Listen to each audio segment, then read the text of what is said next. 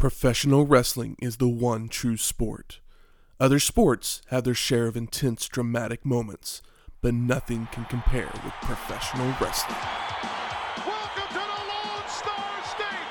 History could be made again tonight in San Antonio. It's Tuesday in Texas. Welcome to Wrestling History X, where two friends get together and talk about the story behind the matches. I'm Matt. And I'm Michael. Welcome to episode 63, this Tuesday in Texas. This Tuesday in Texas. This Tuesday in Texas? This Tuesday in Texas. You broke the rule. I like it though. It's fun. It's four. four is the new rule. Things are funny in fours. It's been threes for the beginning of uh, talkies, I'd imagine. So You said yeah. talkies. talkies, right? Silent, silent film. Talkies. Yeah. And we have our special guest back with us this week, Shane O'Mac. What's up, y'all? I'm back for round two. He, he survived the Survivor Series and he's back for That's right. This, this Tuesday in Texas. This Tuesday in Texas. this Tuesday in Texas. This Tuesday in Texas. So this Tuesday in Texas was produced by the WWF. It took place on December 3rd, 1991. Six days After, after uh, the Survivor Series. After Taker drags the title to the back. I love that he just drags. It's so cool. And the show was at the Freeman Coliseum in San Antonio, Texas. The attendance was 8,000 people and was designed as an attempt to establish Tuesday nights as a secondary pay per view night.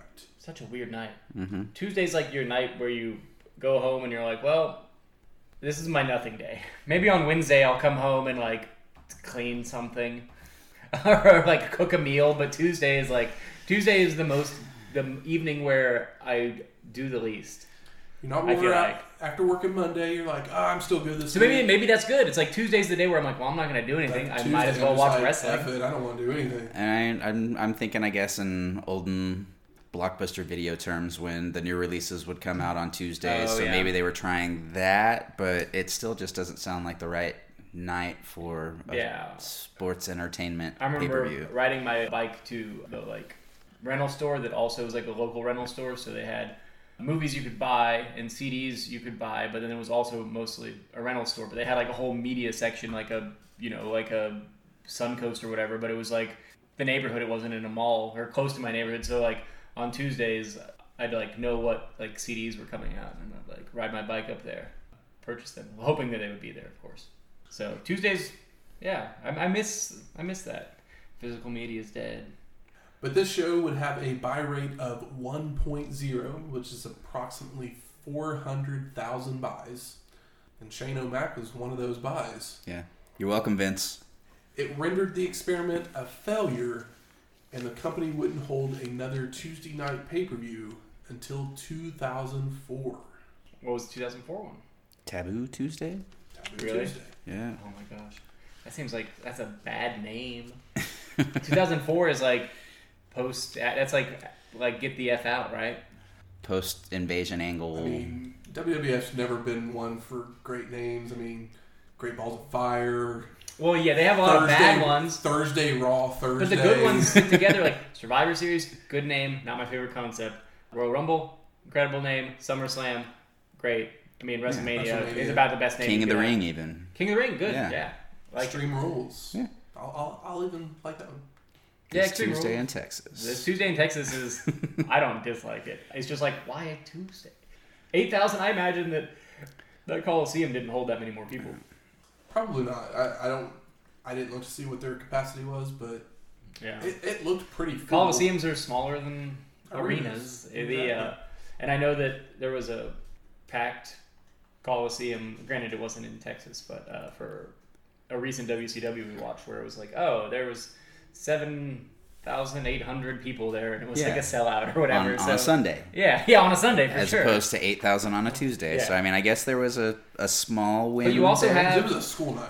Yeah, and you also have, but it's Hulk Hogan and the Undertaker, and we all know just what hap- we all we all witnessed what happened. We all did. And this was, you know, pre Raw, so wrestling was technically, yeah, they still did it on Monday nights for primetime wrestling, and then you had your replay on Wednesday nights. That's what it was. Yeah. Yeah.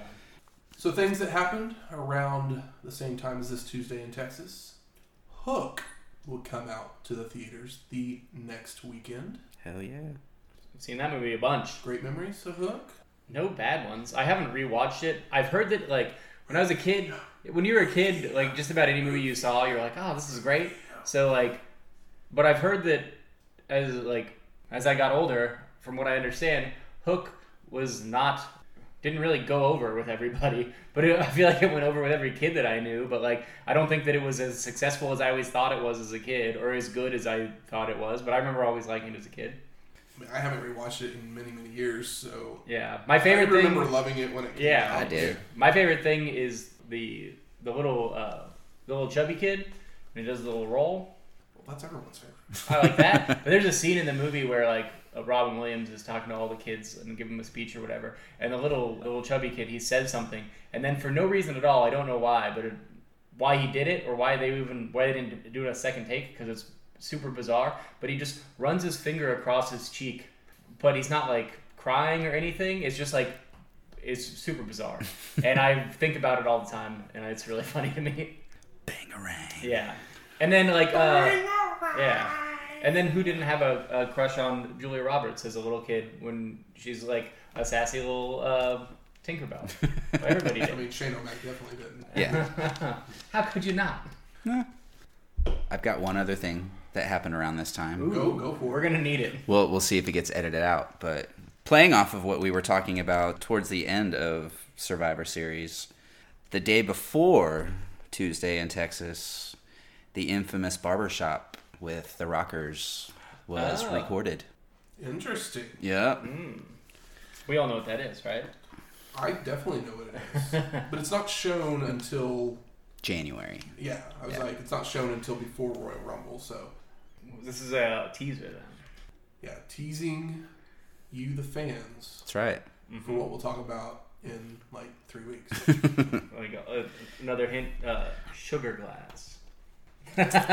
I mean, I hope so. Brutus the Barber Beefcake. Oh, I guess we haven't seen Brutus in a while. The kick Just heard thinking round the about it, world. Like, We yeah. haven't. Have you missed him? No. Okay, just checking. Hey, did you remember that he uh, broke Mr. Perfect's perfect record? It's true. I don't think I, I don't think I could ever forget it.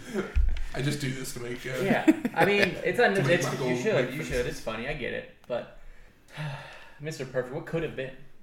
I mean, Brutus Beefcake. What could have been? Well, that's much better than the other stat that I, the other thing that I had. So we'll just go with that. Oh one. yeah, what what is what is the third one? Just give it to me. Flip Gordon would be born the next week. Oh okay, cool. Oh hey, Favorite memory of Flip Gordon?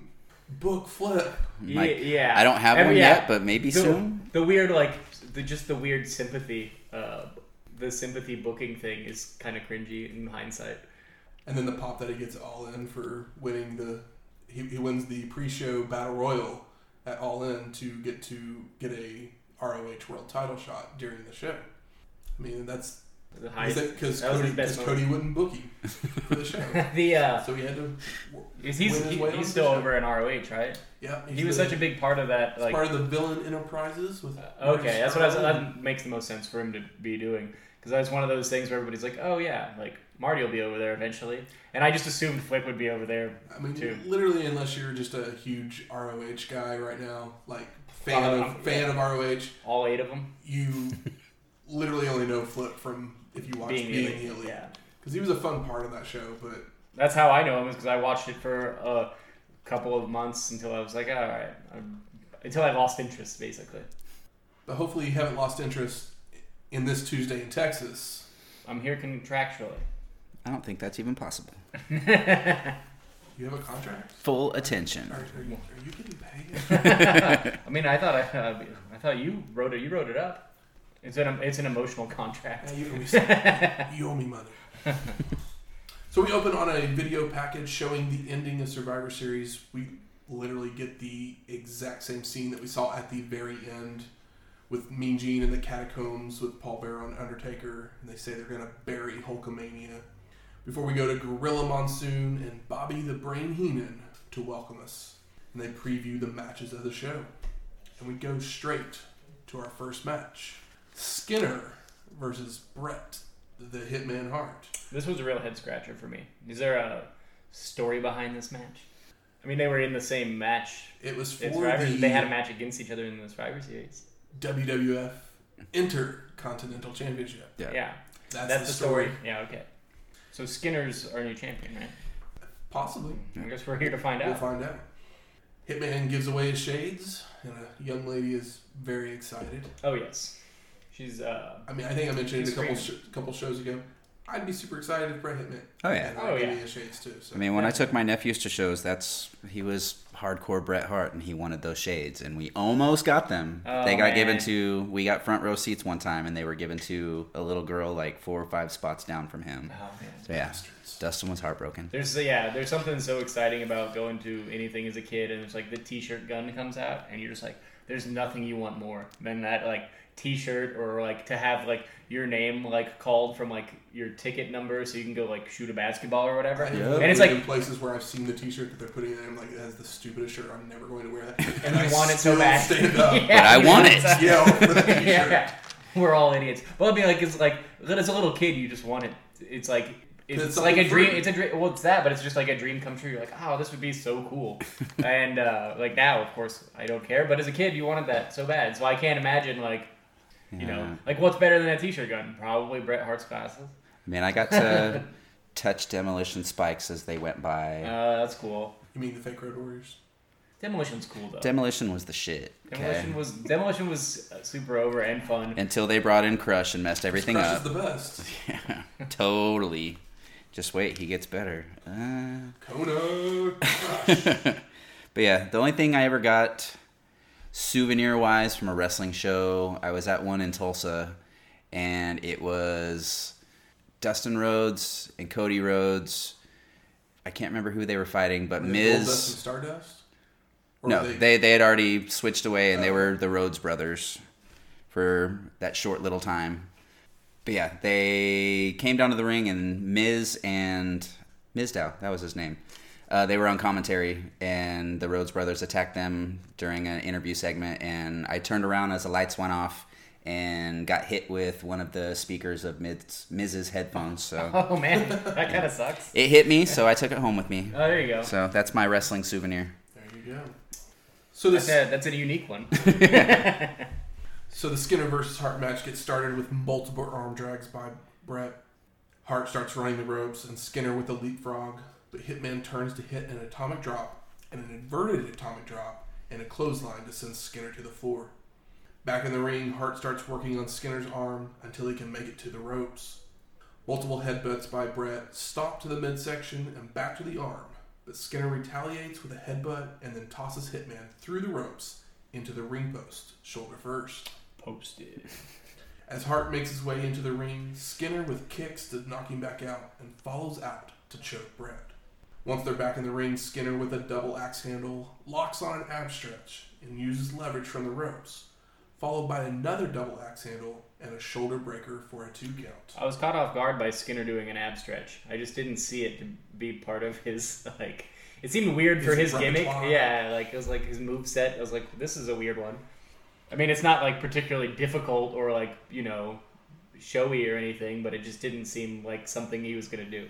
He's a man with dip spit hanging out of his mouth. Eh, those were big at the time, though. Yeah, I love an ab stretch. Don't get me wrong. I was just caught off guard. Hitman's head slammed into the turnbuckle, Irish whipped hard into the opposite corner. Skinner charges in to receive a big boot, and Hart jumps up to the second rope to come off with an elbow drop. But Skinner has moved. Brain chimes in with the excellent commentary. Was Skinner playing possum? Oh, uh, I'd like to bring this up. When Bret gives the glasses to the girl on the way, Yeah. um, Bobby Heenan calls this 12 year old girl a bimbo. and I was like, I can't believe he said that. I mean, I could, but I couldn't. I was like, bimbo, come on, man. Jezebel. Yeah, it's like Harlot. Jeze- yeah, like Jezebel seems a little bit less harsh for some reason, but he called her a bimbo, and I was like, oh my god, man. Oh, Heenan. Yeah, uh, uh, I love him. Skinner goes to one corner and picks up a spit cup and looks to hit the hitman with it, but the ref takes it away, so Skinner goes to the other corner, and grabs a gator claw. Is it a gator claw? I thought it was a possum claw because like you said possum, and I was like, well, it's, it's definitely gross. He's a gator hunter, man. And the, the claw was hanging on the ring post as he grabs it, and he hits it across the throat of Hart. Was this around? Well, I guess uh, the first Crocodile Hunter movie is like late '80s, right? Yeah, so this is like sequel-ish Yeah. time So it would make sense. I didn't realize that Skinner was a gator hunter because I haven't seen any promos or anything. All I've seen was him in a Survivor Series match at this yeah, point. his So- promos are him, you know, floating around in a swamp with a knife in his mouth, and Well, I think I may. There's a good chance that maybe I would have been more invested if I got to see those promos. 'cause that sounds kind of fun. Bret is being choked across the ropes by a boot across the throat. Irish whipped hard chest first into the turnbuckle, and Skinner starts working on the leg. More chokes, face plants the hitman, double axe handles across the back, hits the gator breaker, which was an inverted DDT, for the pin, and the no Hart kicks out. Who'd have guessed? Skinner goes up to the second rope and comes off right into a boot from Bret. Hitman's up to his feet with a second wind, right hands, headbutt, back elbow, shot to the breadbasket, and a Russian leg sweep for the two count. Hart continues with a vertical suplex, a backbreaker, goes up to the second rope again with an elbow drop, another two count. So he starts arguing with the ref, and Skinner comes from behind for an O'Connor roll, but Bret kicks out, sending Skinner through the ropes and to the floor. Hitman follows out, and the two men trade blows until Skinner slams Hart's head into the apron, then goes to bring him back into the ring with a vertical suplex. Bret floats over, goes for an O'Connor roll of his own, but Skinner holds onto the ropes. Skinner heads up to the top, but Hart is up and press slams him to the mat, locks on the sharpshooter for the submission and the win. It could have been worse. It could have It, been worse. it was a wrestling match. I have seen. I've seen worse. Uh, it's just one of those things. Like, what do I like? What's what's the hook? yeah, I think basically Hart was still They're just they they they, 'Cause it's called not him- even- yeah. they viewed him as a young champion yeah. and Steve Keirn had been around for a long time as we mentioned yeah. in He, they were like, oh well, you guys could have a mediocre So- match with each other. I mean, I get the point of someone them. in there to help Bret build Yeah, be the fighting champion that Yeah. they wanted to portray him as. did, did he ever do anything with the gator claw? Because it would have been really funny if he like tried to put it in their mouth. I'm sure he or probably did something. something a jobber at some point Yeah, but I'm trying to remember. it'd be kind of funny if he did something goofy. I mean, Skinner as a whole, from what I remember, It's yeah, he kind wasn't- of begins and ends here. yeah, he wasn't the most exciting. I What if he did a I back break with the didn't- with the claw? That'd be funny. I didn't even remember this character at all elbow drop. yeah, so that tells you a lot yeah. I I had never heard of him at all. Um, we then go to the locker room Sean Mooney's there with Jake the Snake Roberts and Mooney reminds him that no reptiles are allowed at ringside for him, because Skinner just had the crocodile claw, so there is exceptions to the rule. I guess live reptiles. Hey, either way, great observation because I didn't even put that together. I just did. Was not in the notes. Roberts responds, as cold as a razor blade, as tight as a tourniquet, like the skin on a dying man. Randy Savage, the last time I'd seen you, you were flailing like some helpless child, drowning. Drowning from what? Drowning from the very poison that was running through your veins after that snake chewed on that arm. For some time he did chew, and you look at my eyes, Randy Savage, and you can see two black holes in the sky. But you look at that snake's eyes, and you'll see something so cold and so devilish and so deliberate. Yes, he takes care of what he has to, does what he has to, just like me. Your eyes, your eyes weren't even there. Man, you were out. You were gone. But you know whose eyes I enjoy the most? Do ya? Elizabeth's. Pupils so small, so intent, so scared for the man that she loved, and what a rush I got, man. Up and down my back, it felt so good. My hair felt like it was tingling. I mean, I had goosebumps all over my body listening to you squeal for a man that could not do anything but flail around and couldn't help himself at all, you know.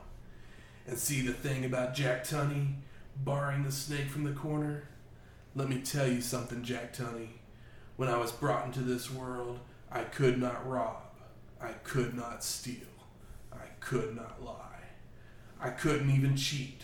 But boy, did I have some help learning. You have taught me so well.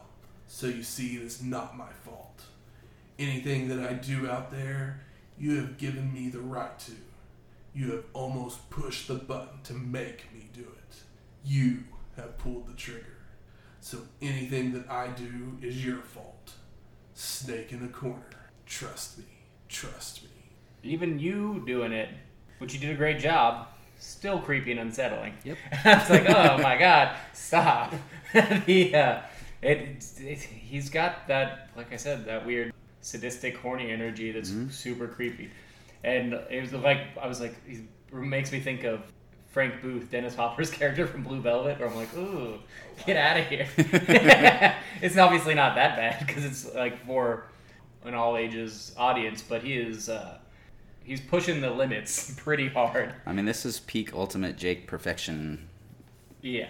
It's like Yeah. I've liked I've liked everything that I've everything I've seen of Jake, but this is like him firing on all cylinders. We then go to Mean Gene, who's with Macho Man Elizabeth, and Savage respond, "You want me to trust you? It's not gonna happen, and we're gonna get to a situation where I'm high up on that turnbuckle, pointing to the skies, and jump off to crush my elbow for the one, two, three. Yeah, Snake, trust me, that's what's gonna happen." Randy then hears Jake's music start to play Yeah. and runs off. Which is so good because I was like, what why is there music playing right now? And then I like when I put it together, obviously, and like five seconds later I was like, oh no, this is great and seamless. Also the close up of Elizabeth during Randy's promo. Just can't ever you know, say enough good things about Elizabeth. Pulls at the old Yeah. heartstrings without mm-hmm. even trying. Yeah. So our second match, Jake the Snake Roberts versus Macho Man Randy Savage with Miss Elizabeth. And if you don't know the story behind this match so far, I'm going to tell you anyway. There's a snake involved. The match had its roots in a feud that The Undertaker had been having with the Ultimate Warrior. Roberts had offered Undertaker his tutelage to Warrior to conquer the dead man, but instead turned on Warrior, revealing he had been working with The Undertaker the entire time. Unfortunately, the Ultimate Warrior left the company, so the Snake and Taker would crash the wedding reception for Savage and Miss Elizabeth. Jake would continue over the next couple months berating Macho in promos, with Randy not able to do anything due to his forced retirement. But the insults grew more vicious and personal, and Savage finally had enough, confronting Roberts in the ring. The snake would beat up Savage, tying him up in the ropes, and then allowing his cobra to bite Macho's arm. Jack Tunney would then reinstate Randy to the active roster so he could get his revenge. And that's wrestling, guys. That is wrestling. That's how it should be. yeah. Because it's the best story ever. Totally. It is like yeah, this and like the like mega powers like is like two of the greatest things so far. I mean, it's no Black Scorpion storyline. No, shut up. Get out of here. Redemption. So Macho comes tearing out from behind the curtain to attack the snake from behind. Savage slams Robert's head into the steel steps, choking him, rolling him into the ring, only to continue the onslaught of offense by slamming his head into the turnbuckle, raking his eyes on the ropes, back elbow, and goes to the top rope to hit a double axe handle. and it is Pop City. Everybody is going nuts. Like this is eight thousand people. Maybe this arena just sounds great, but the crowd is pretty wild throughout this whole show. Oh hell yeah. It's just like every yeah, it, they're active.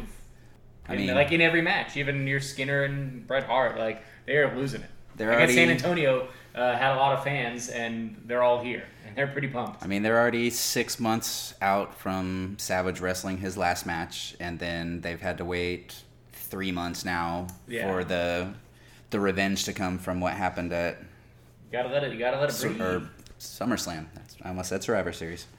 Randy finally gets his jacket and hat off as Jake looks to walk back to the locker room, but Macho jumps down and brawls with him back to the ring. The snake hits a cheap shot as Savage is being held back by the ref and tosses Randy over the ropes to the outside. Robert slithers his way to the outside, runs Macho's head and then his arm into the ring post. Once back in the ring, Savage starts throwing hands, but the snake, with an eye rake and inverted atomic drop, knees to the hurt arm and starts ripping the bandage off of the arm where the cobra had bit him. Randy pushes Jake back to a corner and tries to slam his head, but is blocked in reverse by Roberts for Macho to hit the turnbuckle head first. A big back elbow by Savage to fight off Roberts, but is then tossed to the ropes, where Jake ducks his head, allowing Randy to kick him for a moment of peace, because the snake comes right back with a double axe handle to the back. Jake battle go- of the battle of the double axe handle. They're, both these guys are kind of kings kings of the double axe handle. Like at this point, you don't see it very often. Like Velveteen Dream does it, but he's doing it as a like Macho Man tribute, and like he has the charisma to get over an axe handle. Like not as over as Randy, but like about as over as anybody's getting an axe handle over in 2020. Jake goes for the short arm clothesline, but Macho ducks and comes back off the ropes with an elbow to the head.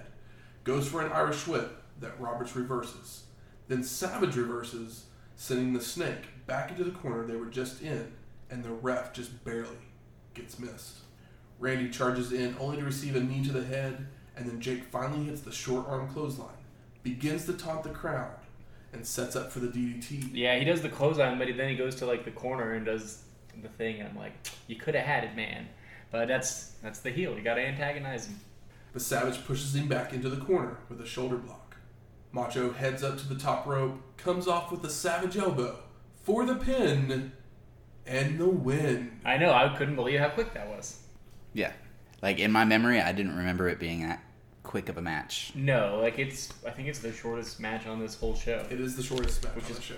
Crazy, but you know we'll get. s- There's some more stuff to go. Yeah. Go. There's some more things happening. So post match, Randy has the crazy look in his eye, Does he have any other look in his eyes? it's extra love crazy. for Miss Elizabeth. Yeah, yeah. It's a little more, a little more tender, but it's hard to tell. The ref is telling Randy, no more, no more. But Macho goes to grab a chair, but the timekeeper stops him momentarily. So he drops back to the floor and goes to grab the ring bell. And I popped for that because you know, Steamboat. Exactly. I loved it. Savage starts to pick up Jake while the ref is grabbing the bell away from him, but Roberts hits the DDT as Randy is distracted for the split second. The two men finally make it to their feet, only for the snake to hit another DDT. He then rolls out of the ring, looks to head back to the locker room, but he stops, starts smiling, and turns and pulls the ring apron up, pulls out a bag, and throws it into the ring. And this is done so well. Like the like he's walking towards the camera, and he just gets like the perfect distance to it before he turns around. And he like basically like dead eyes like the Like audience. Yep. Yeah, and he's just like yeah, he just has that smile. It's so good. It's funny that he's I guess he's had like a small acting career now, and now he's back to cutting promos in AEW. But uh, it's like man, he could have played a bad guy in so many cheap biker movies. Oh, he. Hell yeah. Miss Elizabeth then comes running down to ringside and gets into the ring to protect her man by laying on top of him and screaming at Jake to get away. Roberts is still taunting Savage, grabs him by the hair to pick him up for another DDT. And again, Liz is pleading. The snake begins to untie the bag, puts a snake handler glove on, So now you're like really selling. It's like the other one. It's like they were like, oh, it was. You know, he says it was de- devenomized, but they're putting over that it's not. And this time it's like, well, he's putting the glove on, so it's like, oh, well, this one's definitely some kind of poisonous snake. It's, it's the little, it's the little things. Ain't fucking around this time. No, Roberts continues to taunt Elizabeth the entire time, telling her to beg. Jake then picks up Liz and slaps her in the face. yeah, and even before that, this all goes on for so long that it gets to the point where it's like creepy and too much like that promo earlier, where you're like, this just feels starts starts to feel like wrong and dirty. Yep. Goes to pick up the bag, and finally, more officials come down to the ring, including Jack Tunney, which gets Roberts to go back to the back without ever releasing what was in the bag. Fucking Jack Tunney. I mean, What are you gonna do, Jack? I Tunney? still like, yeah, like the, he slapped Elizabeth. I was like, oh my god, I can't imagine what the like how how the that how the con- back that conversation went on in the back, Yeah. where Jake was like, "You know, what would get me real heat." Yeah, it's like who was the one that brought that to Randy? Like, Let me hit it's your like, this is- wife. This is what we're thinking about doing. It's like, yeah, Mean Gene's then in the back with Jake, and Gene says, "You're a bona fide sicko, Jake Roberts." true. Jake responds, A woman? No man wants a woman that's going to lay down and grovel and beg for somebody's life. If it's a woman that I want, I want her to stand up. Stand up and be that. Be what I want. As far as slapping her, yeah, I slapped her. But I'll slap myself. I'll slap you, Mean Gene. But I'll tell you something, Randy Savage. DDTing you was fine. That felt real good. But the best feeling I've ever had in my life is when I grabbed a hold of your woman's hair, my hand, and jerked her up off her knees. Since I'm pulling on my collar right now. That was good. And then when I put my hand across her face, my man, it felt so good. I should have to pay for that. Jesus. I would pay to do that. so the next time you think about crossing the snake's path, and a snake chooses his own path where nobody else wants to go, think about it again. But if you do decide to, please do me one little favor. I'm begging you, please bring her back. Let me touch her again. I can cultivate her into something that even I could want. I could do that. Trust me. Jesus. Yep. Uh, And there's it's that like, little- ugh. Channeling my Ugh. inner Yeah. snake there. Ah, That creepy it's- factor that you were mentioning Yeah, before God, they ramped it up. spilled all the way over. yeah, the uh, uh, man, the and I'm sure we've all seen Beyond the Mat. oh yeah. So like, it's even creepier when you've seen Jake in Beyond the Mat when he does the whole thing. The I won't get into it, but you know the whole thing about being on the road with and cheating on his wife and like being becoming a pretty uh, deviant uh, man, and it's just like oh my god, and like yeah, so like this is creepy enough on its own, but like seeing that and then this, it's like, oh, this feels like it's almost too real. It got very real feeling in the ring there. yeah, Yeah, because it so- went on for so long too. It's like, oh, they didn't. It wasn't quick. Like he was antagonizing Elizabeth and What like toying with every. match or the I was Yeah, just thi- thinking, I think the that, post-match like, was more- Like the match is billed at like six minutes and something seconds, but I think that it truly is like a twelve minute match because the post match is like drawn out and in yeah correctly because it really does make you hate Jake. Yeah, I mean, they may have not have gone the most tasteful route, but they definitely hooked Yeah, everybody yeah, with they- that segment. Definitely. It's they've uh, yeah, this is trying to think of other like tasteless things outside of, you know, like blatant racism. Yeah. Blackface Piper. is the first thing that yeah, yeah. But then there was there's the like the Sherry Warrior thing, Yes. which was like that was much Cringy. more visual and cringy or whatever, but this one is uh, like psychological and it's almost worse because of it. Yeah, because I mean, you you look at Sherry and Warrior, and you assume Sherry, or you would expect Sherry to go those route, but you throw Elizabeth something in there with something where Oh, yeah. she's being manhandled or even you know talked thing is, down like, to. No, no Yeah. one wants Miss Elizabeth to be No. manhandled. Yeah. Yeah, and I don't want Sherry to either, but at least she was a heel at the time, so Yeah. it's like. But how good at acting Elizabeth is, and like Jake, it's like it's like the perfect matchup in kind of the same way where like Macho Man and Sherry were like a perfect like heel team, where it's like oh Yeah. they're both so wild. And they're both so good at like being wild, and then here you've got people that are extremely good at being like subtle, and uh, so it's But then you've also got sweet little innocent Elizabeth, and they're trying to protect her husband, who at one point you wouldn't think she'd do it, but Mm-hmm. Yeah. you're wanting her to, and she swings at Jake to get him away. Where for all these years, Elizabeth's been the one who's, you know, Yeah, stayed just like away in from any sort of she's always- physicality, yeah. with the exception of getting yeah. you know knocked on the ground by Savage when she was on the ring apron, or yeah, this is her first, as far as I can remember, She anyway. pulled Sherry down. True, In the Yeah. dusty roads. true, very true. She did do that with Sherry. The only time in doing this whole show that I've ever like got so emotionally invested that I teared up. It was a Randy or Elizabeth Moment. moment, and it's happened like two or three times. Mm-hmm. That's how important Miss Elizabeth is to the WWF. Nobody else could have pulled that off. So that happening over the last like what like 15 years or whatever 10 15 years this this is extra brutal So we're headed off to our third match the Warlord with Harvey Whippleman versus the British Bulldog, Davey Boy Smith. So the men lock up many times with no one gaining an advantage. Then they go for the test of strength, which Warlord, with a cheap shot of a kick, tosses Bulldog to the ropes. Goes for a big boot, but Davy Boy catches it, shoves him, and follows with a headbutt to the midsection. Warlord's back up and slams Bulldog's head into the turnbuckle, again tosses him to the ropes, missing a clothesline, and Smith turns to hit a clothesline, but it doesn't take the Warlord down. So then he hits a running clothesline to send the big man over the ropes to the floor. the old uh, gorilla monsoon 360 Davy Boy follows out to the floor with a plancha, but the Warlord catches him and slams his back against the ring post. The Warlord drags the Bulldog back up to the apron, tries to slam his head into the turnbuckle, but is blocked and reversed for a 10 count of head slams of his own, followed by a top rope dropkick.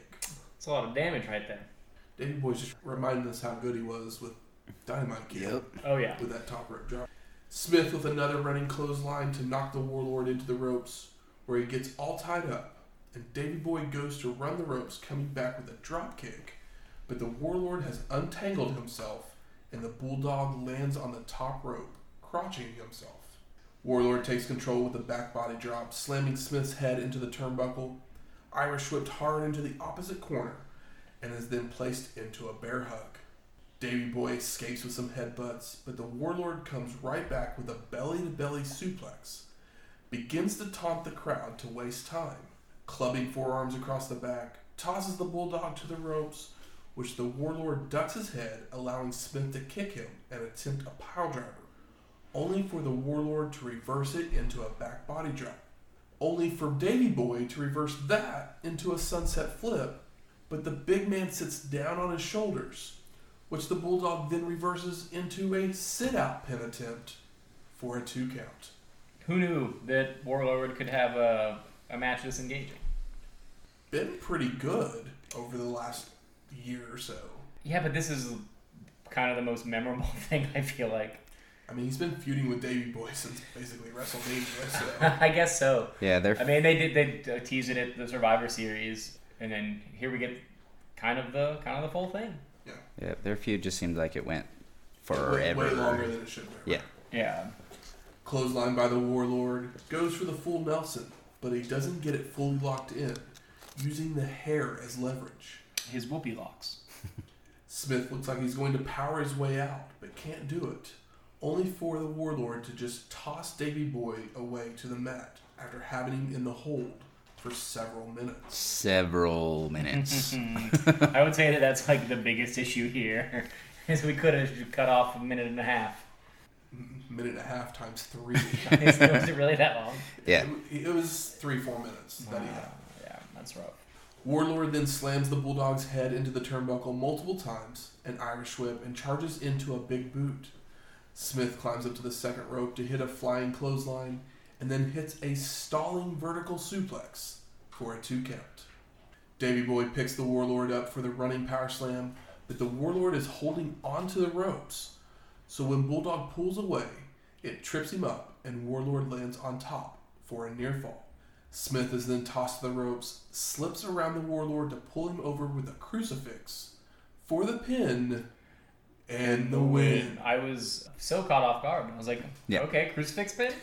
Yeah, wasn't expecting that, but No. then again, I Maybe it was guess a with cool, it was a cool like flash finish. with the back and forth feud that they've had for so long, I mean, you have to throw in those random pins too, because you can only see so many full Nelsons and power slams.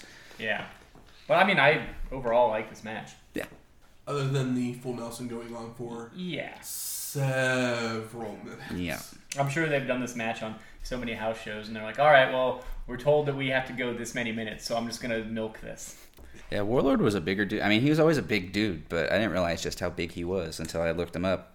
like 6'5", 340 pounds. He looked like a roided Steve Austin. Yeah, Yeah, he was. I mean, this these last two shows, he's just What- looked extra big, and of course, Davey. Yeah. I'm not usually one to comment too much on people's hair, but that shaved head with the hair W at the back, Oh yeah, I'm glad that was something that came and went quickly because it's just fucking stupid. yeah. It's like, oh, like that sucks to be on an off day. You have to go to the gas station or check into a hotel and Yeah. you got like a terrible haircut. Like Put Boy's, like cap. Boy's braids are bad, but they're still kind of cool in a weird way. I don't know why, but like, it's like oh, it's like he kind of pulls off something that is just doesn't really look good on anybody anyway.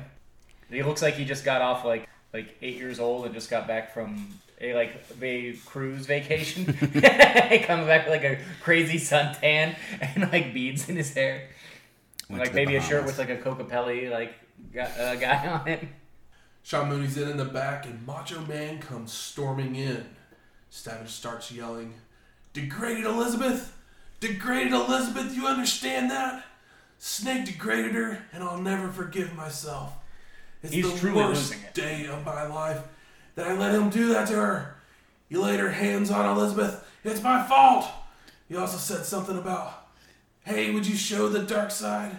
Let me tell you something, man. Let me tell you something right now. I'm going to get you, man, and there ain't gonna be no stopping me. It ain't over. It ain't even started. And literally, the Randy is losing it. Yeah, he's like all over the place, Rolling around like, on the ground. over, and he's like kind of quieter than normal. It sounds less like a promo and more like his his brain his brain is just running and like he's just saying his like thoughts and feelings. Yep. it's really good, and it's a different kind of Savage. Like it's still Randy Savage, so it sounds like Randy Savage, but it's like it seems a little bit more like natural, and he's like Yeah. it seems he seems more affected. Like he's it's a different kind of energy, but you know it's, it's Randy Savage. You could get him to read like Baba Black Sheep, and you'd be like, all right, well he can make this a promo somehow. Yeah, have you any wool? Oh yeah. Yeah, I love. Oh, yeah. I'm glad that's the thing I said because this was great. Let me tell you something, there, little sheep. Good night, Moon. Everybody poops, yeah. Uh, one hump camel. uh, moving on. So we're headed off to our fourth match. The Million Dollar Man, Ted DiBiase, and the Repo Man. Who could that be? Uh, Okay, sorry. With Sensational Sherry versus Virgil and El Matador, Tito Santana. Yeah, I mean, I guess it can't always be Roddy. So the last time we saw Repo Man was actually under a former alias of Smash of Demolition, and that was at WrestleMania 7, which was episode 54. Dang. Smash. I'm Miss those days. You know what, Smash? That song's good. Got his stinking teeth kicked in and became the Repo Man. So did anyone ever wonder if the gimmick for Repo Man was actually just a streaker? Because literally he comes down to the ring in a trench coat, Yeah. like bent over, like yeah, he's he's got. I mean, there's He's tire got tracks or sneaky something energy. or other on his, but like that doesn't make any sense. But does Yeah. that make you really any sense? Well, I mean, for maybe he went. Man Maybe he went to go repo the car, and they were like, "Nah," and they pushed him out of the way and ran over him. I mean, you have to be sneaky to be a repo man, I guess, or you're just like you know a big strong guy with like a flapjack or whatever you call it to open the car window. But I did like that he because because he is basically bent over, kind of like not showing how big he is the entire. So I I always remember Repo Man He's, he's as got, a kind of got like guy. he's Yeah, kind of got like almost. like mankind energy like before that, where he's like you know hunched over and walking weird. But of course, mankind's doing it for like a different purpose, but it's still that same kind of I'd always Weird thought that same thing. That's why when Repo Man first debuted, it took me a second to realize that he was Smash, and it wasn't until he laughed that I realized who he was. Yeah. And yeah, I because when I realized that it was Smash as well, I was just like, yeah, Smash always just had that big body build Yeah. to him, and then Repo came along and he looked a whole hell of a lot slimmer, and Yeah. I guess because of the hunching over, looked shorter. yeah. Yeah, he does look way way smaller. Like he doesn't he doesn't look like doesn't look like a big buff guy. No. He looks like a like a fit guy, but you know, he doesn't look doesn't look smashy. So Repo and Tito start us off with some back and forth until Santana tosses Repo Man to the ropes, does some bullfighting techniques, evading Repo, and then the Matador and Virgil ping pong punching. Fucking made Tito Santana a bullfighter. I'm still Yeah. pissed. I mean, and then of course you know you've got I mean, we can just go back to calling him Chico. I, yeah, I mean Bobby's still making his like burrito and taco like jokes, and I mean, I tried to find his book for you. I was I was Was gonna bring Santana? it. Yeah. uh, His Don't Call Me Chico. oh, that's the name Tito- of the book. Yep.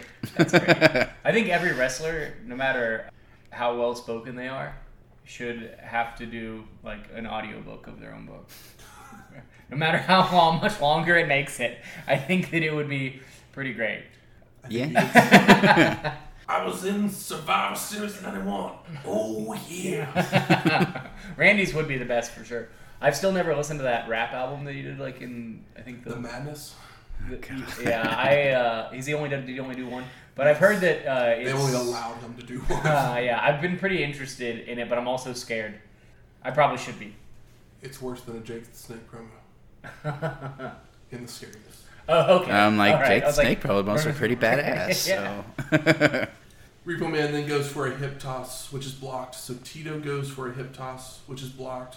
So Repo tries again, only for Santana to block and finally reverse it to send the Repo Man over the top rope to the floor. Repo sneaks around the outside of the ring to come in behind El Matador, but Tito turns in time to duck a clothesline and deliver one of his own. DiBiase tags in, so immediately Virgil calls out to tag him in. And after a minute of working the crowd, Virgil is in only for the Million Dollar Man to hit with a knee lift. Slam his head into a turnbuckle, goes for a back body drop, which Virgil reverses into a sunset flip for a two count. That's the right way to do it. Roundhouse right by DiBiase that Virgil ducks, spinning the Million Dollar Man around to hit an atomic drop that sends DiBiase over the ropes to the floor, where El Matador comes out to roll the Million Dollar Man right back in, only for Virgil to hit a clothesline to send him right back out. Virgil gets that, you know, gets the heat back instantly. Virgil with an Irish whip charges into the back elbow by DiBiase. Repo Man then continues the attack with a body slam, running Virgil's head into Million Dollar Man's boot. DiBiase starts choking Virgil with the tag rope while the ref is distracted. Clothesline by the Million Dollar Man. Double team action from the heels to slam Virgil back first into the turnbuckle. Quick tags being used to keep Virgil at bay. Gut wrench suplex by DiBiase for a two count and tosses Virgil to the ropes, but ducks his head, allowing himself to be taken down with a swinging neckbreaker. Both men are crawling to their corners for the tag. Tito unloads on Repo with a back elbow, multiple drop kicks, a flying forearm, and hits Million Dollar Man to take him off the apron. Goes to run the ropes, but Sherry grabs his boot to trip him up. Repo Man then clotheslines Santana over the top rope into the floor, where DiBiase continues the attack by slamming his head on the steel steps multiple times. Once back in the ring, Repo makes the cover, but El Matador gets his hands on the rope. Repo Man then holds Tito for Million Dollar Man to come in off the second rope with a double axe handle, but Santana fights his way to his corner for the tag, but the ref doesn't see it, allowing DiBiase and Repo to hit a double team suplex. Repo Man then tosses El Matador to the ropes, missing a clothesline, and the two men hit clotheslines on each other for the double KO. Both men crawling to the corners, both make the tag, with Virgil and hot to Irish Whip Million Dollar Man, followed by a clothesline, a clothesline to Repo, another to DiBiase, followed by a Russian leg sweep, and goes for the cover. But Repo Man breaks up the pin. And we still haven't got Virgil uh, boxing punches. We haven't. foreshadowing. All four men are in the ring brawling. Million Dollar Man's holding Virgil while Sherry climbs up to the apron and takes her heel off to spike Virgil, but he moves in time for DiBiase to take the blow. What a novel idea. Virgil then grabs Sherry by the ears when Repo comes from behind with a knee to the back, and Million Dollar Man makes the cover for the pin and the And the win. win. I can't believe that Virgil got pinned from a knee to the back. That was I can. I mean, a knee to the back. That's something, because he didn't get hit in the head with the with the boot, the, the heel. But I was thinking through this match how like okay, we got the Virgil Million Dollar Man thing, but what if maybe this would have happened in like '97 or '98, but probably not here. What if Repo Man repoed El Matador's bull, and that's their angle. He wants his bull back. I'm like, can, give, give me Repo Man repoing El Matador's gimmick so he can just go back to oh, being Oh, yeah, regular old. Tito. Yeah, I like that better. Mine was a joke. I don't truly mean that. like, yeah, we don't we don't need any bowls here, but you know, it seems silly enough. We've seen choppy pee pee, so like, so like you know, taking, so like you know, repoing a man's animal, and also wasn't there like the dog Al Snow like dog match? There's like dogs all around the ring, and they just like shat everywhere. I He like stole vaguely remember something dog. like I don't that. remember whose dog it was. That's not the kill in hell match, is it? Yeah, it's the Kennel and Hell match. I'm pretty sure. Isn't that where Boss Man feeds him? Yeah. yes, he feeds him his own dog. Also, worse than somebody repoing someone's bull. That's really fucked up. Eh. They did that with Jake and Earthquake. Earthquake supposedly cooked up snake burgers Oh Yeah. yeah. after That's squashing the reason Damien. why Jake has the Cobra now because Earthquake killed Damien Yeah. Oh. by doing an Uh, Earthquake. uh, splash on a squash match. Oh, that sounds very fun. I like, I like this. Thing is, also, it's like one of those things. Like, oh, like we don't have the same kind of empathy for snakes as we do dogs. At least not most people. No. I definitely don't. Oh, the audience was So in like, I tears. apologize. I apologize to the snake owners out there. But you're weird. Yeah. Cooked up Damien burgers on primetime wrestling one Monday. You get a Damien burger. You get a Damien burger.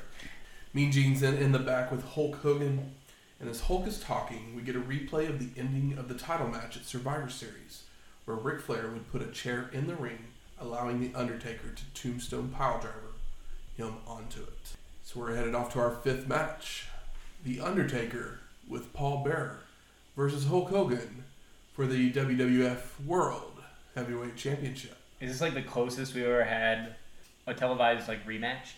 I mean, like I guess at this point in time, nowadays this you'll is see that where the- it's like, oh, they're gonna fight again for the belt this Monday on Raw, but Yeah. you this know, is the like first back-to-back championship match that we've had on all these shows. Really? Well, other than I mean Flair Steamboat, but I mean on WWF at least. Yeah, it's yeah. the first one that we've had back-to-back pay-per-views with the same. it's like yeah, we've had plenty of like Flair match. trilogies. That's just kind of a, a different style of wrestling. That's like what just how that ter- territory worked. That's not common over here. So the champion came out first. mm-hmm. Foreshadowing. Yeah, I knew immediately, uh, but he still looked cool and he was dragging the belt, and that's awesome. So Taker and Bearer attack as soon as Hulk gets in the ring. But Hogan retaliates by hitting a double noggin knocker that sends Paul to the outside. Irish whip followed by a clothesline and mounted punches by Hulk. Multiple eye rakes, inverted atomic drop, but the Undertaker keeps getting back up. Another clothesline, more eye rakes, goes for a body slam, only for Taker to hit Hogan's back with a forearm to block the move but another eye rake allows Hogan to pick him up for the body slam. Bearer has jumped onto the apron and Hulk punches him off, hitting a clothesline on Undertaker to send him over the ropes to the floor. We finally see Jack Tunney. He's sitting there at ringside as Paul calms the dead man down. He's not even sitting at ringside. He's kind of sitting in the entryway. Yeah, it's like yeah, He's like, I don't want anything to do about her in the ring. It kind of reminds me of um, like Elegante, like Oh, wait, El, El Gigante. yeah. I mean they're further away, but you know, it's still. Hogan then drags Taker up to the apron, hits forearms across the chest, punches him back off to the floor, where Undertaker drags him to the floor by his boots. Taker with a choke to take Hogan to the ground, and more chokes once they are back in the ring. Hulk is fading in the corner, and the ref is making the count, but Bearer keeps interrupting it to stop the disqualification. So we literally get like an 11 count. Yeah. Did we already do the bite spot? The bite spot. The bite spot. Um, I, bite. I, I thought it was pretty early in the match, but Hulk Hogan takes off like at the beginning of the match and is like in the mounts Taker in like the corner turnbuckle, but he has like his Hulkamania bandana, like puts it over Undertaker's face and bites him. And it's super bizarre. It's just like this quick thing that happens, and it, I was flabbergasted. But I mean, it happened pretty quick, but it was pretty noticeable. I don't know that I've seen Hulk bite anybody, I guess. but I don't put it above him. I don't know if there's things, uh, you know, there's nothing this man won't do Nah. this outside of a back bump. Face is doing heel shit. Hogan picks up Undertaker and carries him across the ring to slam his back against the turnbuckle. Goes for an Irish whip and charges into a big knee. Taker then takes the arm of Hulk, and we get Old school. the, the rope walk. Yeah, yeah, we've, we've seen him do it uh, as Mark Callaway, but is this the first time we've seen him do it as Undertaker? I believe so. Yeah, Because the only other match. Did he do it against Snuka at WrestleMania? Maybe. I'm That just, would be the, I, o- I think that would be the only other time we would I have. think he might have, but I can't Yeah. remember. Uh, old school taker doing old school shit. Yeah, Like good it. Stuff. I mean, like, yeah, it's funny that Lance Archer's like Undertaker light at this point in his career, where he's doing doing the claw, choking people. Granted, he's more athletic than Undertaker, but he's also doing the, Jake. you know his little version of the old school. partnering with Jay. yeah, yeah, definitely partnering with Jake. We get more choking by the dead man, and Hogan only escapes by rolling out of the ring, and then grabs Undertaker by the boots to drag him out to the floor. Hulk's laying it in with right hands, goes to toss Taker, but is reversed, sending Hogan into the ring post. Undertaker rolls Hulk back into the ring, stalking him from behind, and locks on a claw to take the Immortal One down to the mat. The ref finally checks on Hogan, who begins to Hulk up. Ugh. Hogan makes it back to his feet, powers out of the claw, multiple kicks, and both men start running the ropes when it looks like Taker trips. Hulk continues with an Irish whip and charges in, but receives a big boot. So Undertaker tosses Hogan to the ropes, and Taker hits a flying clothesline. The dead man goes up to the top rope. Looks like it's for another old school, but the Hulkster yanks him down off into the middle of the ring. All of a sudden, we see Ric Flair walking down to ringside. The Immortal One is no selling some punches in the ring, while Tunney is trying to stop Nature Boy on the outside. Right hands, clothesline to send Taker over the ropes to the floor. Hogan then sees Flair and rolls out, grabs a chair, and hits Natch H. across Couldn't the back. resist. That sends him into Tunney, knocking them both down. Yeah, it's a pretty funny uh, bump. It's like the easiest chair shot too. It's not like it's like Yeah. Duke. Yeah, yeah. Gets smacked on the back, end, and apparently Yeah. it makes him fly five I mean, feet. uh, and Ric Flair's tackle. used to taking it much harder than that and selling it equally as hard as he does here. But like he's, you know, they don't they don't do it the same way up here. Hulk then rolls Undertaker back into the ring, hits an axe bomber, a clothesline, but Taker retaliates with an eye rake and tosses Hogan to the ropes. But the Hulkster comes back with a knee to the gut and an eye rake. Flair then climbs to the apron with a chair, and Undertaker goes to throw the Immortal One into it, but is reversed, sending the dead man into the chair. Hogan then clotheslines Nature Boy on the apron and hits the big boot. Paul Bearer is now on the apron, distracting the ref, while Hogan goes to pick up Taker, who gives Hogan a throat thrust to slow him down. Undertaker is holding Hulk, and Bearer goes to hit him over the head with the urn, but Hogan ducks, so Taker takes the blow. Boo. Hulk with an eye rake to Paul Bearer to knock him off the apron, but the urn has stayed up on the mat, so Hogan grabs some ashes, throws them into the Undertaker's Oh my face God. As Flair is lifting Tunney up to his feet. Such a Hulk move. Hogan then inside cradles Taker for the pin and the win. And new. Uh, the um, well, at least they didn't bury Taker here. Huh. It was a roll up, and he got ashed. Uh, Oh yeah, okay, cool. Also, I was just thinking this: if Undertaker is the dead man, is he not the immortal one? Touche. Very true. just saying. But was this better than the other one? About the same? A good a good second match Feel considering. like it was about the same. Yeah. 'cause Like I think I enjoyed both these matches. Like I will watch these again at some point where I'm just like, oh, like I can watch these two matches in like 30 minutes and it'd probably be like a decent way to eat like something a decent thing to eat a sandwich to. When it's like, oh, it's lunch. Yeah, I'd like I'd like to see, you know, Paul Bearer hold up the urn and like Undertaker roll his eyes back and get some energy from it. That's fun. Post match, Hulk hits a running clothesline with the championship belt to knock the Undertaker over the ropes to the floor. And Jack Tunney is having words with the ref as Hogan poses in the ring for the shortest amount of time ever Yeah. before heading off to the back as Gorilla says goodbye. This was a fifteen, probably a fifteen dollar, twenty dollar pay per view. It's only an hour and a half. You got to get it in. So we're going to look forward to the future. We don't u- usually do this a whole lot. Yeah. Hmm? But the next weekend on Superstars, Jack Tunney would make an announcement stripping Hulk of the title and declaring For cheating? it, and declaring it vacant due to the controversial circumstances that had surrounded the two Hogan Undertaker matchups. He would then declare the title up for grabs to the winner of the Royal Rumble, Oh, this is fun. I like this. which we'll cover in three weeks. And what's crazy is I'm an idiot and I don't know who wins. So that's gonna be fun. Oh yeah. Yeah, I'm, I'm a total dummy and I don't know who wins. All I can say is good job, Jack Tunney. I always liked you. well, I feel like you might have gave it away then. No. But I don't know. Nah, I didn't give it away. No, No. I just mean he finally got a call right. Taking away Yeah. snakes that doesn't really do anything. Take the title away from Hogan, and you know, people take notice. Yeah, and then it makes that Royal Rumble exciting. Yep. So, Shane O'Mac, what are your overall thoughts of this Tuesday in Texas? This Tuesday in Texas. This Tuesday in Texas.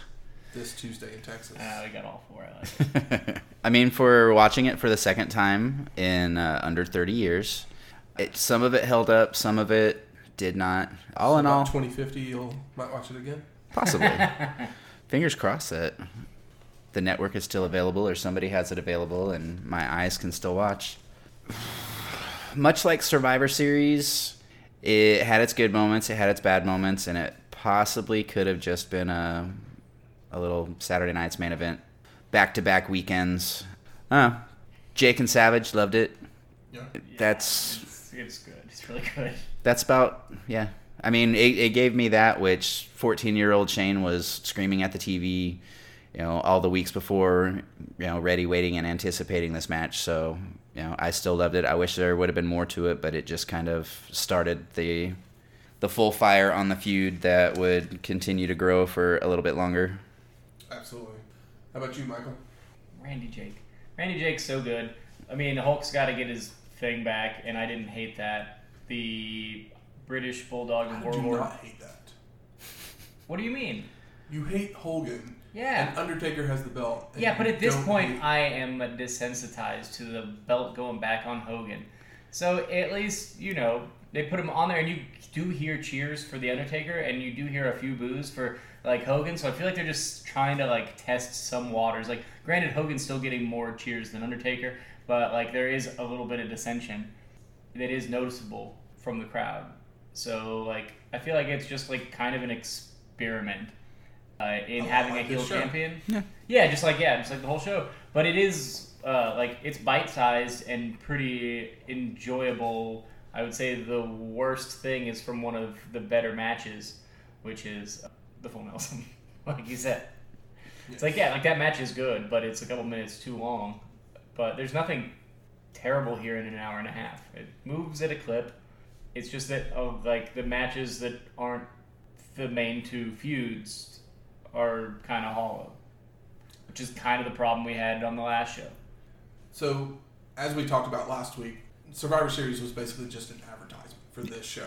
Yeah. So if this show had been worse than Survivor Series, it would have been a complete waste. Yeah, and I can't believe this was only like an hour and a half because I'm like, what are you? You're selling a two and a half hour show to sell an. Well, it was you're, cheaper. You're selling it. Yeah, but This you're- Tuesday in Texas was, I think, only twenty dollars. Yeah. still, but like selling selling a hour and a half show for two and a half hours seems kind of wild. And looking back on But I mean, yeah, you're getting you're getting your Hogan getting his win back, but I mean, we do get the ultra hot feud Rubber match. with Savage and Roberts. yeah. Unfortunately, it is the shortest match on the show. Mm. But I think they But get every. I with- think it's With everything else they do, it works. it works. Yeah, But right. I'm not saying that it doesn't. no. here's the other thing. There was a dark match that came on Yep, right before. I just found this they- out right before we started recording, and cameras I came on. was so upset. Yep. I was asking for this on the last one. It was Ric Flair Uh-huh. and Roddy Piper. Yes, and who won? It doesn't even matter who won. Yeah, but just say it. Just say it. I, literally, you probably have it in front of you. Oh yeah, I do. But I just Natch. Sorry. Natch. Natch. Natch. Yeah, Ric That's Flair. one. Ric Flair wins, which is the right choice. You got to get him over. Yeah. He's over here. Roddy Piper isn't going to be Yeah. champion. You cannot tell me that that match wouldn't have been better than Ric could have been the best thing on the show, three. and potentially could have been the best thing on the the other show. matches. And that's why And it's also they wanted to sell Jake Yeah. and, and Savage feud. They wanted to accentuate the and Hogan and it went for like Undertaker 14 Flair. minutes. Yeah. Yeah. Like th- those two guys can make 14 minutes feel like six. Because Hmm. I've seen Ric Flair make 45 minutes feel like 15 plenty of times. We've enjoyed many 45 minute Ric Flair Yeah. matches. My gosh. So Yeah, that's upsetting. I mean, the rest of the dark matches. are all trash. Don't, Yeah. They're they're nothing. Because a bunch of them are guys that I've never even Wait, Greg of. Valentine um, Against the brawler. He beat the brawler in two minutes. He squashed him. That's fun. You want to watch that one? No. Mm. the Nasty Boys and the Bushwhackers. I don't want to watch that either. Exactly. LOD versus the Beverly Brothers. Nope. Man, why could this show not have been two hours long and we get Flair and Pipe? Yep. Crazy. I wonder if there's tape of that. I'm sure it's probably out there somewhere in the archives. Yeah, I'm. I might have to uh, cue that one up soon.